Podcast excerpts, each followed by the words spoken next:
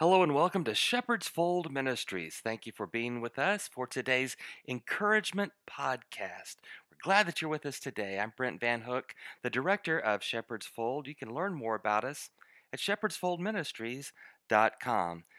Today I have a special guest. It's Mark Hoover, and let me give you just a little bit of a background story of how he and I got to know each other. When I moved to Wichita, Kansas in 2009 to begin pastoring First Nazarene, in fact, I pastored there for nine years. Uh, I got to know Mark Hoover. He pastors in Wichita as well, and uh, he and I both have been the recipients of encouragement and mentoring by, among others, Gene Williams, who had pastored the church that I was pastoring there in Wichita. and also, Gene is the uh, founder of uh, Shepherd's Fold Ministries. So, Mark and I got to know each other through that way. You're going to hear him refer to Gene Williams some, and he, and he also talks about some of our time together in Wichita. As always, the purpose of this podcast is to come alongside preachers, pastors, church staff, and missionaries who are doing the work of Jesus Christ in order to bring encouragement to them. And as we bring you this podcast today, Mark and I are very aware that people have invested in us, people like Gene Williams, who, as I said, founded Shepherd's Fold Ministries. So that work continues today. I hope that you'll be blessed as you hear my interview with Mark Hoover, New Spring Church in Wichita, Kansas. Mark, hey, we're glad that you are with us today. Thanks for being on today's podcast episode. Well, thank you, Brent. It's my privilege to be here. Tell us a little bit about yourself for the listeners and what you do. Well, I am originally from Fort Worth, Texas. I'm a pastor's son. My dad pastored the same church for 50 years in Fort Worth. And uh, then after that, he came and served on my staff as care pastor for 13 years. But I, I grew up in Fort Worth. Uh, my first church uh, was when I was 20 years old. It was my senior year in college. And then two years uh, after that, I went to uh, Houston and pastored an inner city church. I came back to my home church for a few years. And then in 1985, uh, my wife and I moved to Wichita, Kansas, where I began to pastor the church where I am now. So that was uh, almost 36 years ago. And you mentioned Gene Williams. Uh, when I first came to town, and uh, the guy I looked up to was Gene Williams. And uh, through the years, we just became really, really great friends. And I miss him. You know, I mentioned my dad. Gene and my dad died in the same week in 2013. And uh, there's not a day that goes by that I don't miss both of them and their wonderful influence in my life. But just a real quick uh, snapshot of 35 years. Uh, when I first came to our church, uh, it was, uh, as I said, it was a small uh, church. Uh, and I hate to use the term legalism because that means different things to different people, but it was a very legalistic church and uh, sort of internally focused. So it was a challenge from the very get go to get the congregation to be externally focused. So, long story short, um, we began to grow in the early 90s. Uh, we grew to 400 and 500, and I started looking for land. And in 1991, uh, you know, there was a new expressway that belted the northeast quadrant of our city, and I especially began looking for land along that corridor. Uh, God did a miracle, Brent, as you know. You know our our, our land story, how the God mm-hmm. gave us 40 acres right on the corner of uh, the new expressway and a major artery. Mm-hmm. So uh, in 1998, we moved out there and we grew to about 1,000, 1,100, 1,200.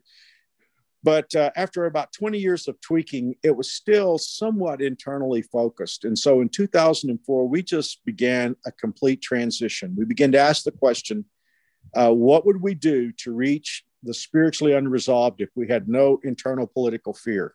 now, I'm not sure right. that was a great question to ask, but there was four years of transition, and unfortunately, there were a number of people who decided that you know they they, they couldn't go with us. And interestingly, it wasn't that we lost the people that I'd uh, been with for a number of years. It was kind of like the the newer people who had transitioned in because we were a hot location, but they were looking for sort of a fortress mentality church.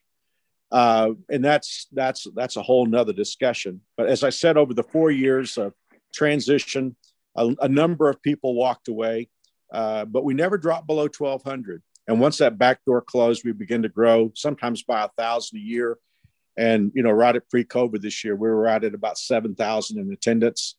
Uh, and what's interesting uh, is that the um, age of our church, a median age, is about 27, and almost everyone who has come into our church uh, accepted Christ here.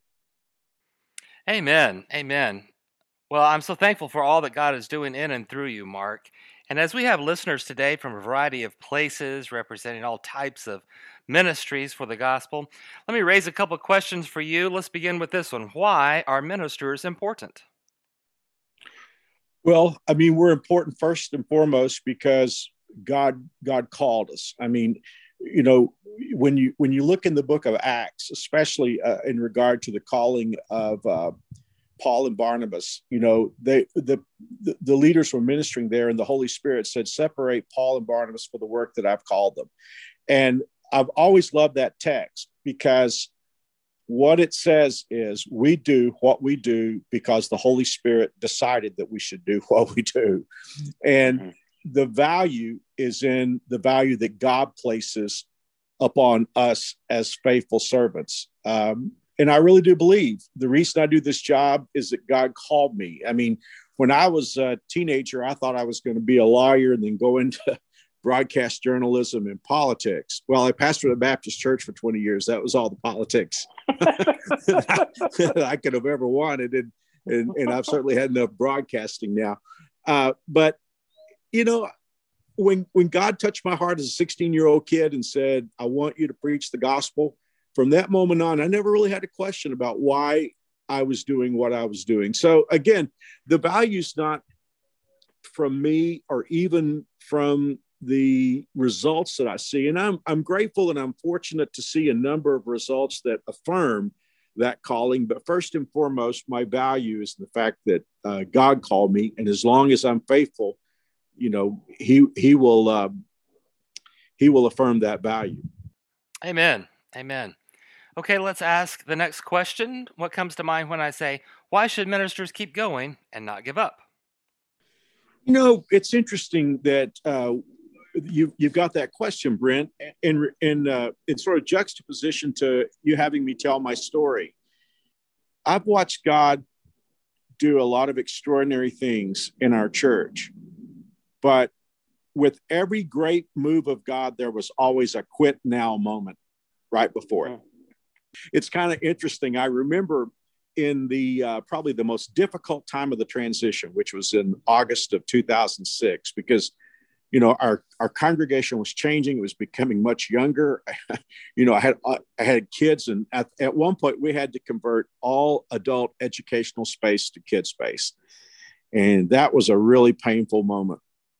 And i can remember just being so depressed and and the uh, criticism was so heated at that moment i wondered how i could go on in the midst of that brent i had a fortune 500 company offer me the vice presidency uh, for communications you know and mm. i was told it would be a truckload of money and and i remember coming home and telling mary alice about that and mary alice said wow the devil's thrown everything at you hasn't he you know mm. mm-hmm. and and I, I just i've looked back over you know the years i'm 64 i've been pastoring since i was 20 right before every great move of god right before every time of growth or or results there's been a quit now moment. And you know i had to i had to keep going during that time and believe that as i said a few moments ago god called me for a reason.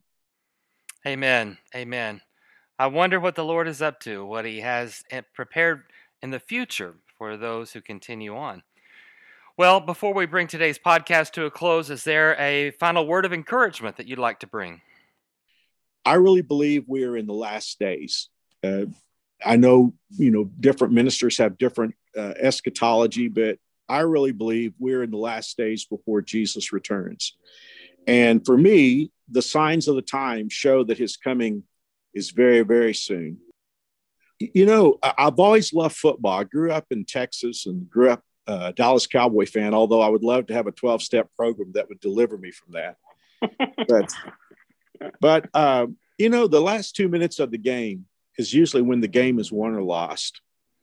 And if we are in the last two minutes of the game, so to speak, before the coming of the Lord, what an honor for God to leave us in the game. You think about all the servants of the Lord for the last thousands of years who have gone to the showers, and for God to leave us in the game in the final two minutes. What an honor and a privilege that is uh, to stand for Him in these days. And I, I try never lose sight of that. You know, I I could I could think, Lord, if you you know if you could uh, just left Martin Luther in the game or the Apostle Paul or Charles Spurgeon, I could understand it. But but instead, the Lord chose to leave us in the game, and uh, to me, I, I would I take great encouragement from that. What great insight. Well, Mark, we want to thank you again for being our special guest on today's Encouragement Podcast.